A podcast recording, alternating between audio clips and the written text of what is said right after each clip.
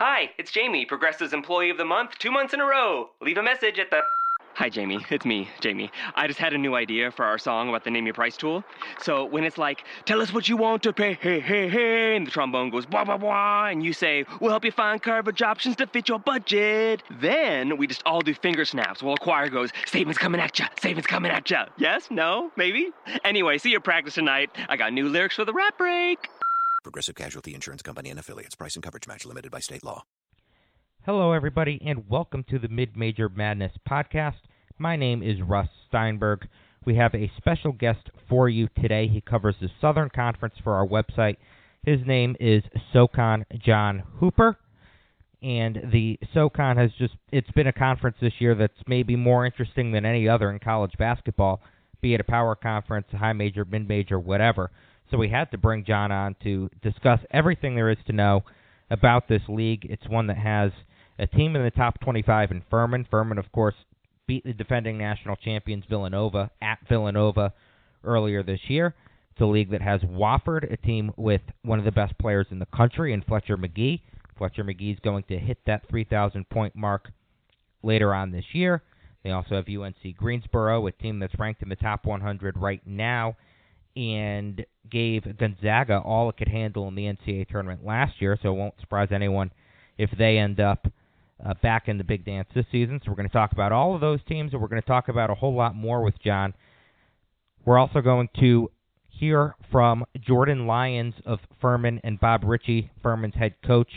John was at their game, a 77-69 win over Charleston Southern on Tuesday, and he got some great stuff from the two of them. So we'll hear what they have to say about the Paladins' start to the season. But first, let's hear from John Hooper, SoCon John. John, if we could just start, give me the lay of the land of the the league right now, or who's impressed you, and how is it compared to what your expectations have been in the preseason? Well, I mean, I, I think that um, I didn't really expect Furman to be.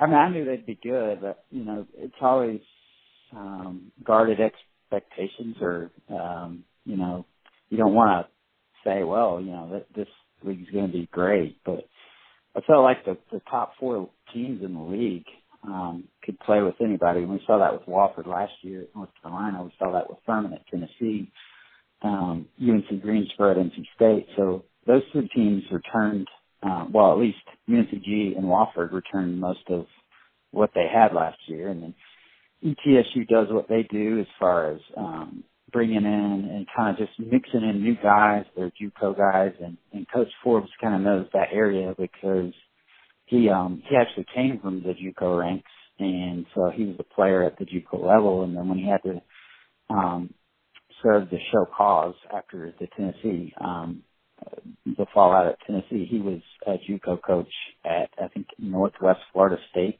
Junior College, so he knows that landscape. So I felt like the top four teams were going to be pretty good, but then you look at the Citadel and what they've done, and their RPI was really high. It was 29, I think, last week or something like that. And um, they returned a lot. So most of the league returned. Most of the top teams in the league, or the teams that I felt like would compete, returned um, a good number of players. And then even the, the teams like Furman, who graduated four seniors and something like 45 points of scoring, uh, they they went out and recruited, and they, they got some guys that maybe fell through the cracks a little bit with um, that, that other major programs kind of missed on. So um, I feel like that that was a big thing for them, and I think when you look at Coach Bob Richey's um, track record, I think I wrote about it like two two years ago that he recruited um, at the time five of the top eleven scorers in Charleston Southern basketball history in his five years as an assistant. So um, he's always been able to recruit. He recruited Stephen Croom, who was the player of the year, and, and Devin Sibley, who was the player of the year back to back years in 15, 16, and 16, 17. So um, I, I think he just they don't have one great player from him, but they have they have what he says is called what he terms enough, and so um, when you look at it that way, they're just real versatile because you can't just focus on one guy. And now here's a little bit of what Furman coach Bob Richey had to say. It's, it's exciting, and uh, you know it's fun to walk out there. And I say this humbly. I've, I've walked out a lot of nights, and there's not a lot of people out there. And been here since 2011. And I've heard all the rumors, you know, and uh, all the reasons why we can't. You know that, that Furman students don't like basketball games. And, you know we're just a little bit out here in Travelers Rest, and you know we're not downtown and all that stuff. You know we put a lot of blood and sweat equity in this program over the last five years. And, and we've kept this vision alive that we can win here. And we've kept this vision alive that we can do great things that this community get excited about. And, and we want to keep pushing it. We want to keep pushing it to where it's not just about us winning, right? The thing that you celebrate is you get on Twitter and you get on social media and, and you got the FBI stuff and all the stuff in college sports is so negative we're, we're, we got a, we got a group of guys that care about their academics. They care about winning in life. They care about working hard. They come and take red shirts. They don't have a lot of people that recruited them. You know, all of a sudden, who's this guy? Oh, you know, they lost four seniors. They're not going to be as good. And then all of a sudden, they play together. They play team basketball. They play pretty hard. You can see that they're connected out there. And so it's just it's it's fun to watch uh, if you're a spectator. And I think it's also pretty neat that, that we're doing it the right way and we're doing it with good people. And I think the more we get exposure to that, I think that people are starting to get excited about it. You know, I, I think you put it very well, but they don't have, you know, that one star, that one household name. But guys like Jordan Lyons, and I know you've talked a lot about Clay Mounce, so they, they've done a really good job. Who, who has surprised you from that team? Um, I think one of the guys that would actually, I would say, it's not necessarily a surprise, but like he can step up and score when when he needs to, and that's Alex Hunter, the point guard. And if you look at his um, assists, he has like three turnovers in the last three games or something crazy like that. And then he's got like um, I think let's see, 24 assists in the past three games. So he's a guy that takes not only takes care of the basketball, but is just efficient and as you see with the Elon game, Hunter had 18 second half points, didn't score in the first half, but he's a guy that against Villanova, I think Villanova, he hadn't really scored, um, the ball, which he can, but, uh, during this, prior to, um, the, the Villanova game. And so I think he really hurt them. I think he had 11 points and, and maybe 10 assists in that game. And, um, so I think he's the guy that really hurt them because they, they, you know, you're prepared for a Matt Rafferty and a Jordan Lyons, but I think an Alex Hunter gives them an X factor. Yeah, I, I think that's a good call. I'm just looking at the numbers from that game. He he did play really well. It, did you expect this Furman team to have the poise to be able to go in and beat the defending national champions? I mean, that's hey, that's not something very many teams could do. B especially not one, you know, that isn't, you know, doesn't have NCAA tournament experience, hasn't right. necessarily been the team that's won the big games over the years. Did, did it surprise you? Well, it's funny. Um, it didn't shock me that they beat Loyola Chicago. Um, cause I felt like they could get, they could get that game. Um, but it shocked me that they did beat Villanova. Not, not that, um, it shocked me that they would stay close to them or play in the game with them, that that really wouldn't have shocked me. But to beat them, especially in overtime on their home floor, um, that was especially when it went to overtime. I think um, that shocked me because there's a certain mental toughness that you have to have to not only go on the road and win a basketball game, but against a good team, against a team that's won a national championship the previous year. And um, a lot of teams get intimidated by that. But I think this is gonna, this really has less to do with basketball, but like, you know, of course, Andrew Brown, who has battled all kinds of injuries and, and uh, life-threatening things in, during the off season, he, he went in to have a routine hernia surgery. They ended up cutting into his intestine. And so he had to be rushed into ICU. He was losing you know, a lot of blood and um Coach Richey told me a story. And so he he said, Okay, so there's this one night, he's like, we were all at the hospital and he's like, you know, Rafferty and I were the only ones that were still there. And so he said, Something told me I needed to stay there. and so like, um, what happened was, I guess the the breathing tube that they put in, or your feeding tube that they put down your throat through your nose, um, well, it was causing some discomfort, and they were going to have to take it out. And so, like, um, Coach Richey was like, it was amazing because here they are pulling this tube out of his nose.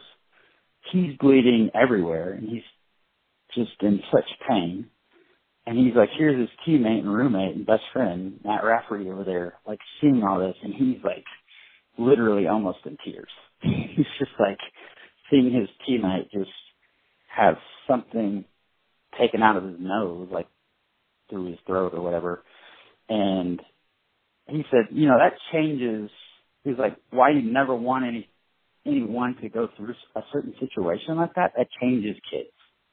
He's like that. That changes the whole dynamic of what you see and, and how, what how a team is, you know. And to me, that made a lot of sense. I mean, that was prior to any of the Villanova game or anything, but it makes sense now. Like it, it changes how you look at it, you know. Now here's a little bit of what Jordan Lyons had to say. Yeah, I mean, you know, I, I think one of the awesome things about it is that, you know, with the loss of the four instrumental seniors in this program that we had, everybody thought we were going to drop off.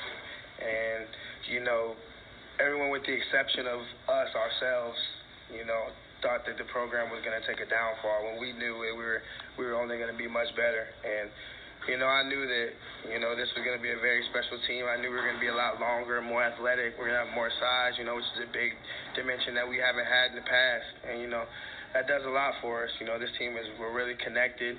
You know, we play together. You know, we we do this for for something that's bigger than ourselves. And you know, I I really believe that you know this team was going to be special. And um, you know, this summer I knew that I was gonna I would take this team on the on the floor versus anybody. And you know, it's been awesome to be able to go on some national stages and and, and, and prove people wrong and you know, that's something that we've worked so hard for, and it's something that we're going to continue to keep working for.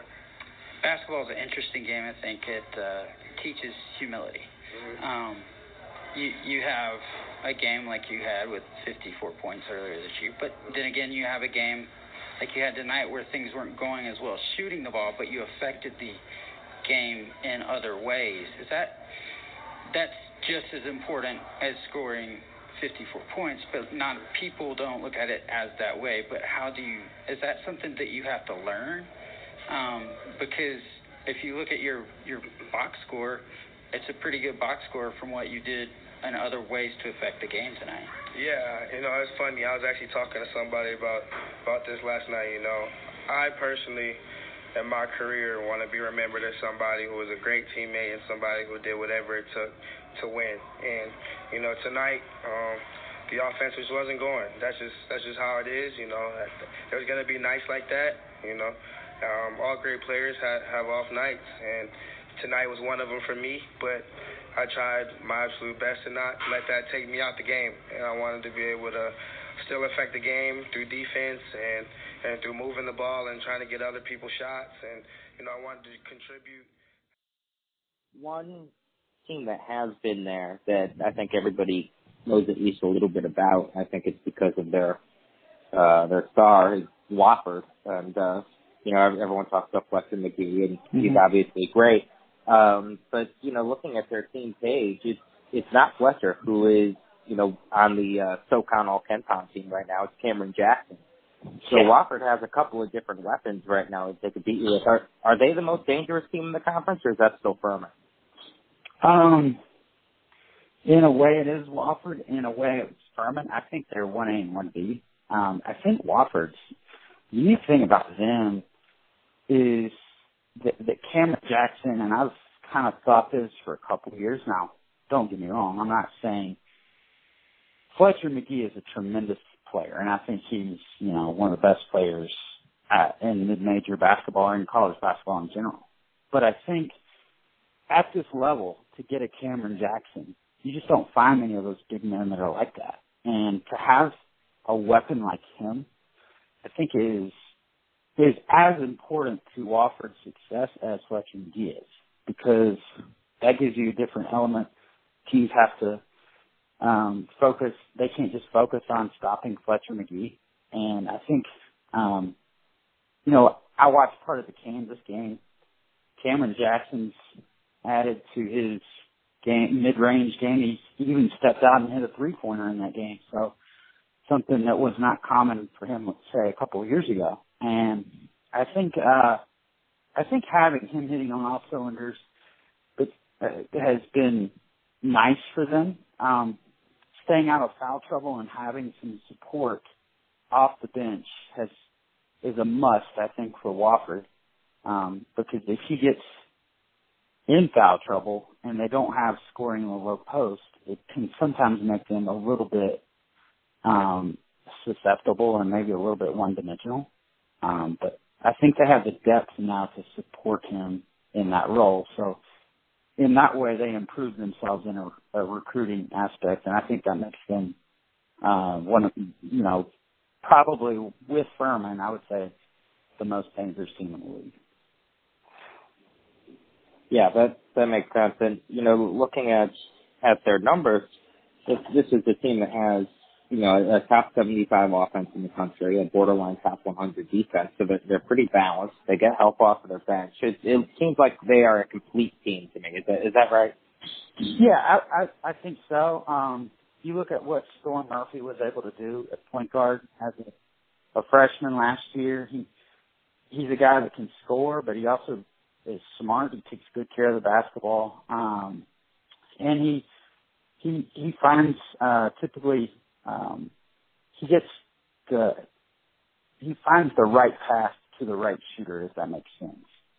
Um, and that's some, something that's important, I think, because plenty of point guards, you know, can have good ball handling skills, but he makes he he almost they they call it in football throwing a guy open. Well, he can almost pass a guy open, and I think that is an important thing that I've seen with his game um, over the you know a little over a year as, as point guard for them. I think Nathan Hoover's a guy that's really improved. Um, he's a guy that, that keeps you from just focusing on Fletcher Magee. He can shoot the basketball. We saw him have, I think, a career high 30 points against South Carolina. Um, so, so they're, they're really good. And then the kid that transferred in, um, from, from, uh, College of Charleston Goodwin, he's a guy that's really helped in the low post. And so, you know, those, those things, I think Mike Young tweaked a few things and Goodwin was getting Goodwin was a huge boon for them, I think, as far as giving, like I said, Jackson some depth in in the paint and, and giving them him a little bit more support than he's had in previous seasons. So I think that makes them more versatile, and I think that you know you look at what they did at South Carolina. I, I, I fully expect that that that Stanford game had not gotten canceled. I think they would have beaten them. Um, and then they they played pretty well against North Carolina. They they really played a tough non-conference schedule, and you know um, it was a close game until that Kansas you know goes on that crazy run in the second half, and, and like 28 to nothing run. But you know that was that was as much about Wofford not having a good shooting night as it was Kansas just being really good. Yeah, I mean you you you can never fault the team for losing to perhaps the best team in the country, especially when they get out like that. But you know, I, I'm glad you mentioned their schedule because it it was really demanding. Is that something that's typical of Wofford, and, and has that helped them? You think so far over the first month plus of the season? Well, and that's interesting you should say that because I think at this level, I think I'm going to go old school on here. I think Bob McKillop was the guy that I first noticed did that the best. You know, at this level, he scheduled just an absolute asinine non-conference schedule when they were in the SoCon. Yeah. And it made them, it made them a tough out every night in the conference because they might, you know, they might go 500 in their non-conference or below 500 and you'll be like, well, this team's not very good. But when you're playing North Carolina, UCLA, Duke, you know, you're going to get better. And as long as your kids don't get down on themselves, I think that's the important thing. as a head coach.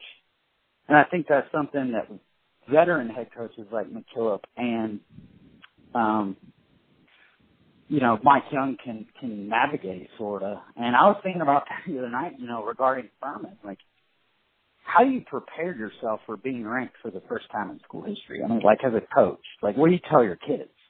Like, okay, guys, uh, you know, don't look at it now, but we're we're ranked. you know, we haven't ever been ranked before. You know, like like how do you manage that situation? Is is really interesting to me as a head coach, like as a psychology. You know what I'm saying? Like, um, yeah, how do you, I, your kids even feel?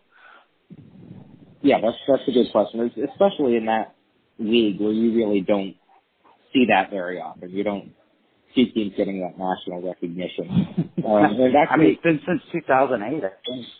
Oh wow, yeah. I mean that makes sense. Uh, actually, I, I did want to ask you about that. I forgot we were talking about Furman a few minutes ago. Uh, it, do you think that ranking is deserved? Do you think that they earn that? Is that are they one of the 25 best teams in the country? Um, I'm putting you, know, you on the spot. I mean, it's hard to argue that they. I mean, they're not blowing people out, but they're like doing what they're supposed to do. So, I mean, like, there's times that you would think they're not like okay, so there was a point in the Elon game where it got within three, and then Furman just like took off. Like it was like they hit a different gear that like Elon didn't have. And I don't know whether that's okay, guys. We just need to go start playing now, or if it's just that way. And it, it happened at USC Upstate the other day. Um, a 27-6 run, I think, to start the second half. So, I mean, good teams I guess my my answer to that would be good teams can be involved in a close game with a not so good team and then just take off. Whereas or teams that deserve to be ranked, I guess would be the ones that would just take off from the other team. You know what I'm saying? Like so and that way I think Furman probably is. But I think also um I don't think that's I don't think that can be a focus for them, you know? Like, you can't really think of it as, are we one of the 25 best teams in the country? I think if that becomes a focus to them, then I think they put pressure on themselves and end up not finishing out the way they would like. So, um, I guess that really doesn't answer your question. But, um, having seen, I will tell you this, having seen other teams play, and Furman could hang with Nevada. They may not beat them, but they would hang with them. Um, they would probably hang around with um, Gonzaga. Um, Gonzaga, I think, would win that game, but I, I don't think they would. Certainly, don't think they would blow them out. Um, if that makes any sense. Uh, yeah, but I, yeah, I, I think they would hang around with some. I think they would give teams from the mid-major level that are ranked with a Buffalo a good game, or I think they, you know, if if not beat them, they would have a chance to beat them. That may yeah. not answer your question, but well, it it it does because I I think there is something to be said for being able to actually win the game.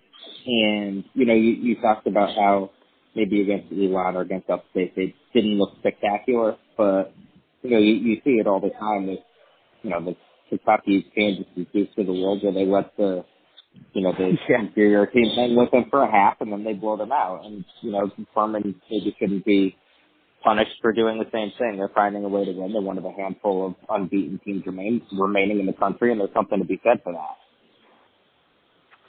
Now, having said that, I think they, you know, being on exams and there's so much a, a student athlete has to. I, I think um, they, they have two games coming up before they play LSU, uh, Charleston Southern tonight, and UNC Wilmington, um, which I think is the more dangerous of the two games for for Furman, um, just because of Cacok and what he can do. Yep. Um, as far as on the boards and just just a menace in the paint. Um, I, I think they're. I watched a little bit of their game, UNC Wilmington against North Carolina, and I I really like. I think they're a well coached team. Uh, I, I have a lot of respect for CB McGrath. I think he does a great job, and So it'll be interesting to see that matchup on Saturday. Yeah, uh, absolutely. Um, I want to talk about UNC Greensboro quickly because they went to the tournament last year. They gave Gonzaga all they could handle uh, in that Mhm. first round game. Yet they seem to be flying a little under the radar this year because Furman and Wofford are the two teams that everyone's talking about and deservedly so. But well, what have you seen from Greensboro this year? What have they done um, that maybe the average fan doesn't know about that, that you would want to talk about?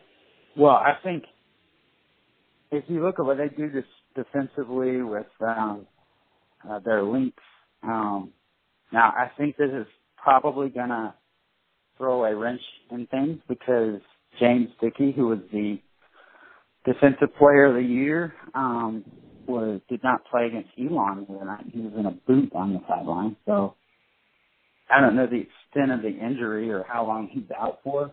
Um, but if it's a significant injury, uh, they may, I mean, I'm not sure. I'm just guessing. They could try to redshirt him. Um, if not, uh, then, you know, he'll be back for a significant portion of con- conference play. I just, I can't make a judgment on that. All I can say is like he didn't play and had uh, like one of those scare cast things on against Elon. So, um, having said that, I think, um, Alonso to me is a real intriguing player because, you know, we talk about Fletcher Magee a lot and what he can do as far as shooting the basketball and the ability to score points in a hurry.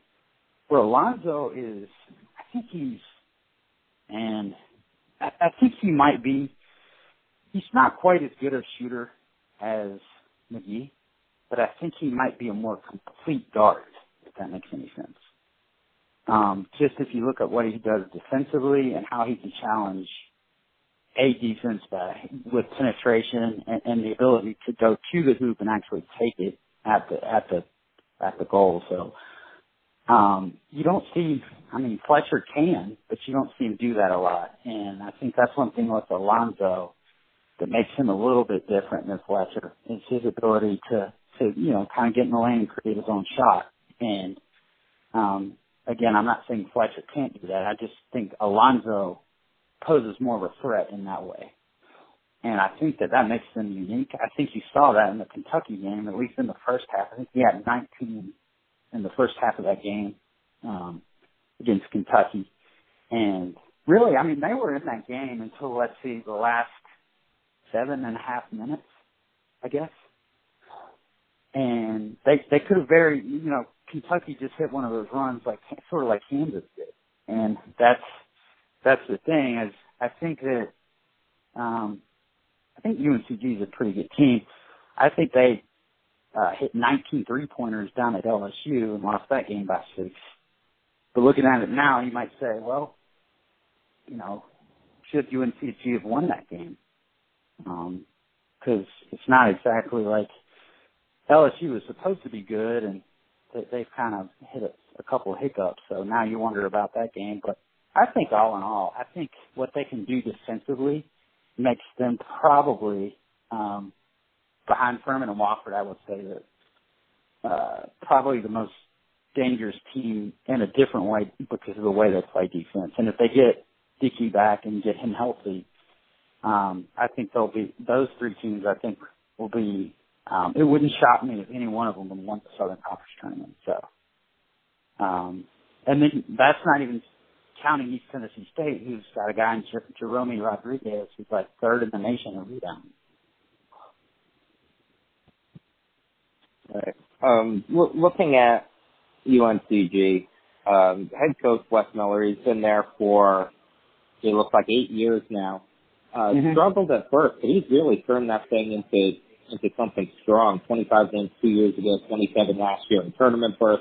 As you said, could certainly get back there this year. What, what is it about him that's made that program so successful over the last couple of years? And is he someone as a coach that maybe people ought to start paying attention to uh, down the road? Well, I think yeah, I think so. I think um, more and more you're seeing guys that are they're younger, like Miller um, or uh, Richey Furman, that are they're having some success. I think they're more. I think Wes Miller is probably really. Appro- I'm guessing that he's probably really approachable to a student athlete.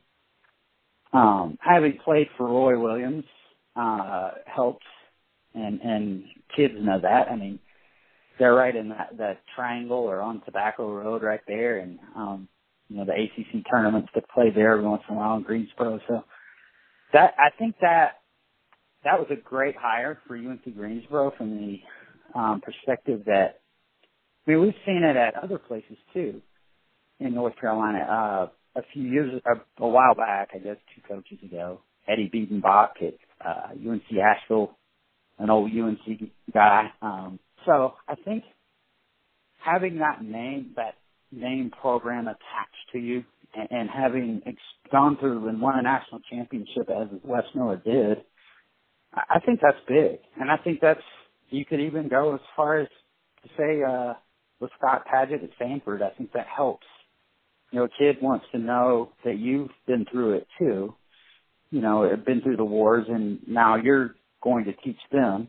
So I think being at a main program like a Kentucky or a North Carolina helps. And also, I think that Coach Miller is very approachable to, to young men, and I, I think he's, I think he um, has that ability to connect with them that maybe another coach would not, um, just because he's not all that far removed from playing.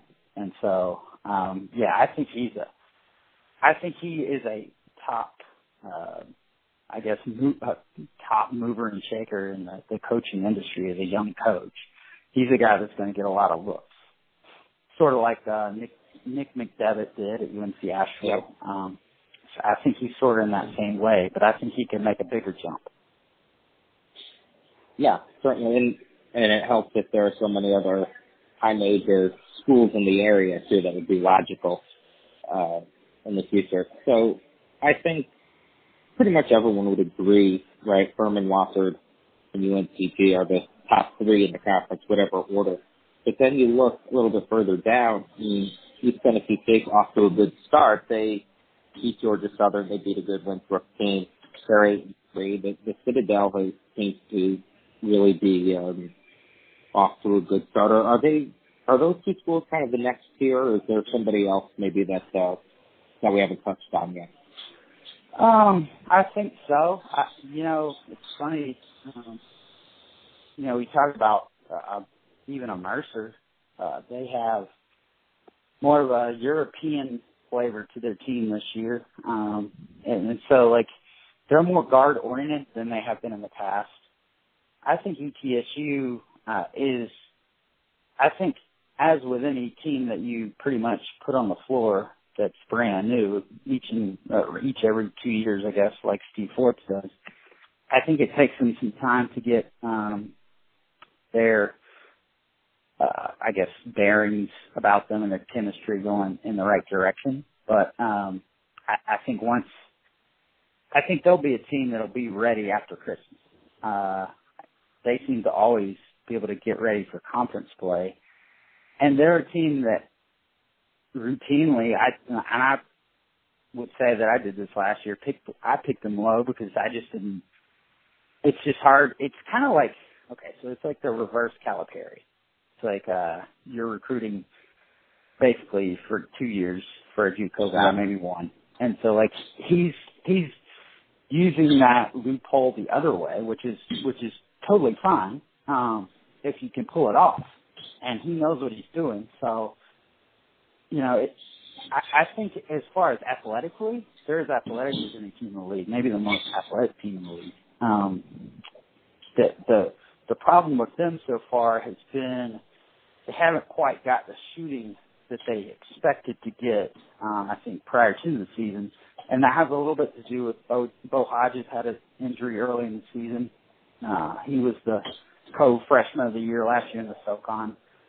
He's a guy that if he if he gets when he gets completely healthy, I think they're he's going to make a difference, and that's going to make a difference for them as a team. But you know, I watched that Georgia Southern game, and they did a tremendous job defensively on uh is it Tookie Brown, I guess, is the the guard for Georgia Southern.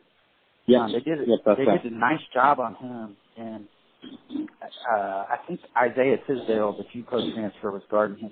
He did a, a wonderful job, and I just think, I think when February gets here, the ETSU will be a factor. Interestingly enough, from Steve Forbes, he said that Wofford was the most physical team they had faced this year.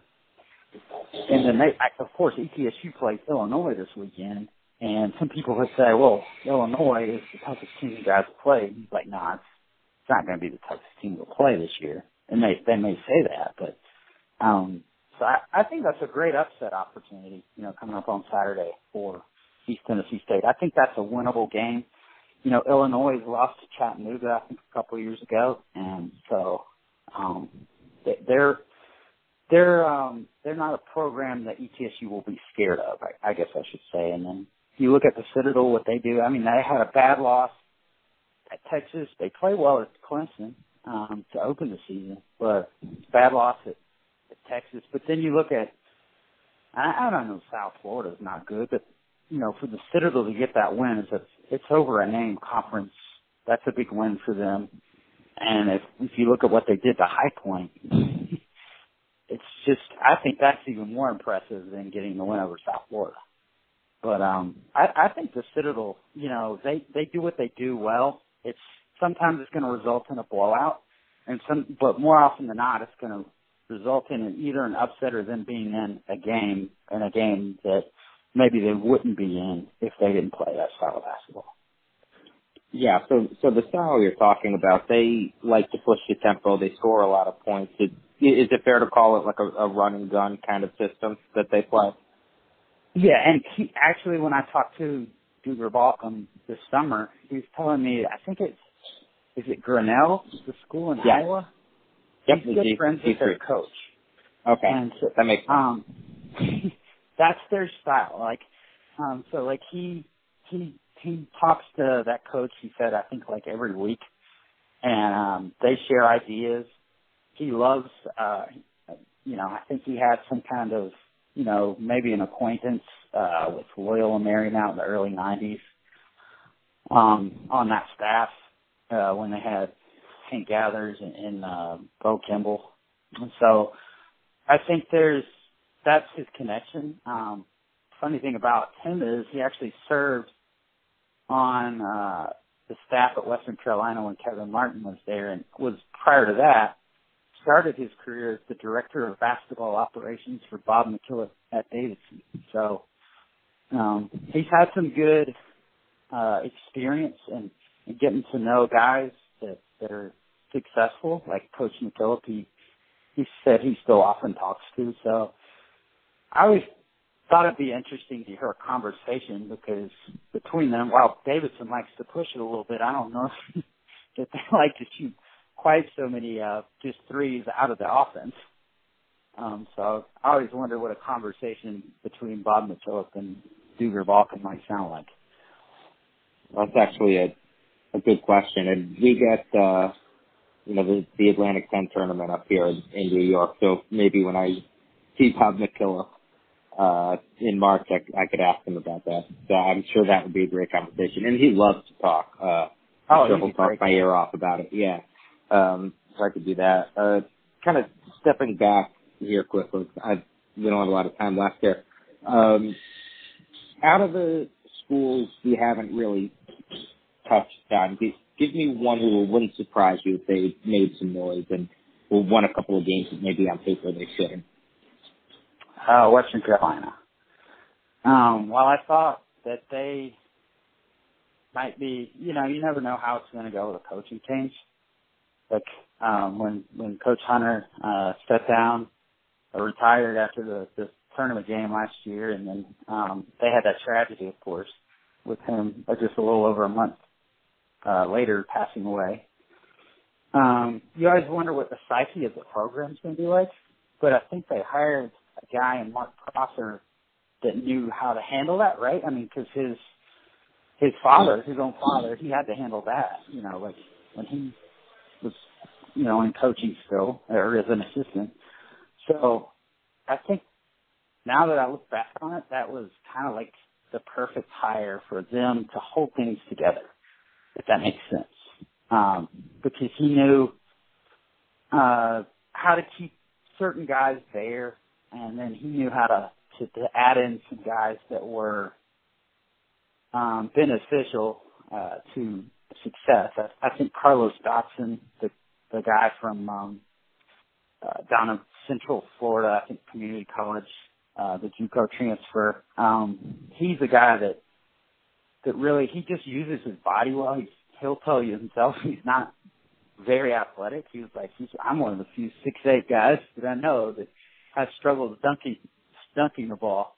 So, but he said, I use what I have to my advantage, and he was actually in tenth grade given letters to play at Louisville football as a defensive end, which I thought was pretty pretty pretty cool. Um, but he's incredibly good at using his body, sealing off of that. If you don't double team him, uh, it's going to be trouble because one on one, you're just not going to you're not going to be able to stop him. Um, and I think with Matt Halvorsen, uh, that he's one of the better shooters in the league from the perimeter.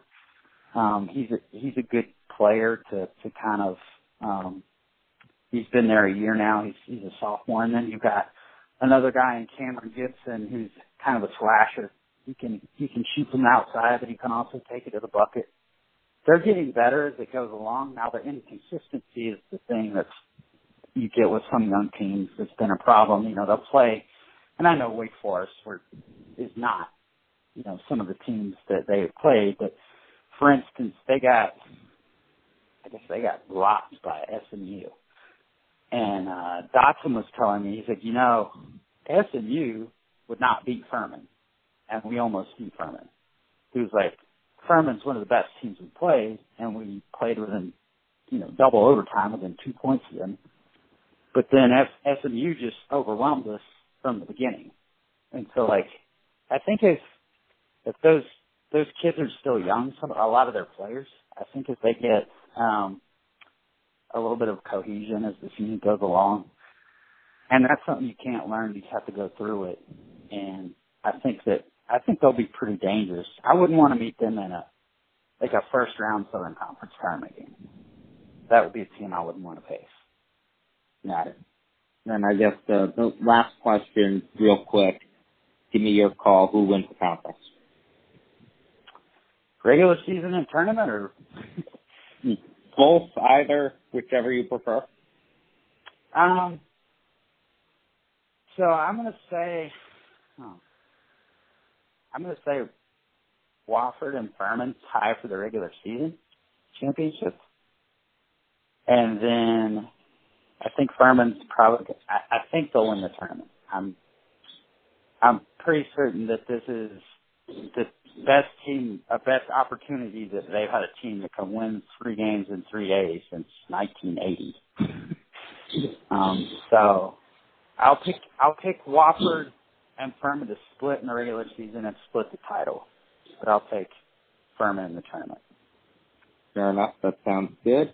Uh, thank you again for doing this. Um, thank you for joining us. I think this was a, a great talk. Um, hopefully, fans of the SoCon and just college basketball fans in general uh, were able to learn a lot from here. I, I I know I did. So thank you. And thank you for listening to the Mid Major Madness podcast. For John Hooper, I'm Russ Steinberg. We will talk to you again soon. And now, an ad from Dad. All right, save money on car insurance when you bundle home and auto with Progressive. Can I take these off? All right. What is this? This looks good. Wow, that's well made. Where did you get this? I'm talking to you with the hair. Yeah, where did you get this? It's good stuff. That's solid. That's not veneer. That's solid stuff. Progressive can't save you from becoming your parents, but we can save you money when you bundle home and auto. Progressive Casualty Insurance Company affiliates and other insurers. Discounts not available in all states or situations. Hi, it's Jamie, Progressive's number one, number two employee. Leave a message at the. Hey, Jamie, it's me, Jamie. This is your daily pep talk. I know it's been rough going ever since people found out about your a cappella group, Mad Harmony, but you will bounce back. I mean, you're the guy always helping people find coverage options with the Name Your Price tool. It should be you giving me the pep talk. Now get out there, hit that high note, and take Mad Harmony all the way to nationals this year. Sorry, it's pitchy. Progressive Casualty Insurance Company and affiliates. Price and coverage match limited by state law.